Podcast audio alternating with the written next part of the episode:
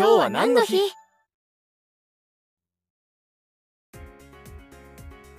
？8月10日は焼き鳥の日でハイボールの日なのよ。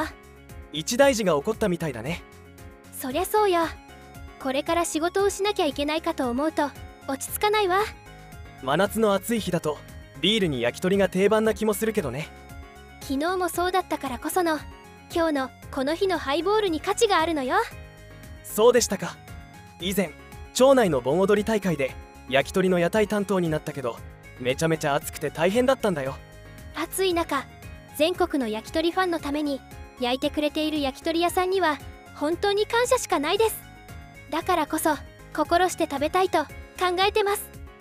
焼き鳥の日を制定した船中という会社の創業者は焼き鳥の父と呼ばれていたんだね。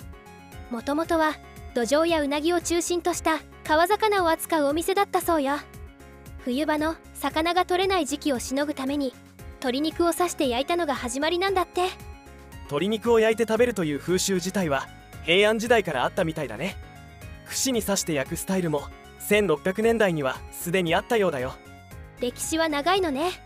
ちなみに焼き鳥は英語でもローマ字で「焼き鳥」と書くそうよ。お寿司と同様に日本の伝統料理として認められてるってことだね。話してるうちになんだか焼き鳥のタレの匂いがしてきた。今日は定時上がりで新橋で待ち合わせね。今日のおすすめの曲はこちら。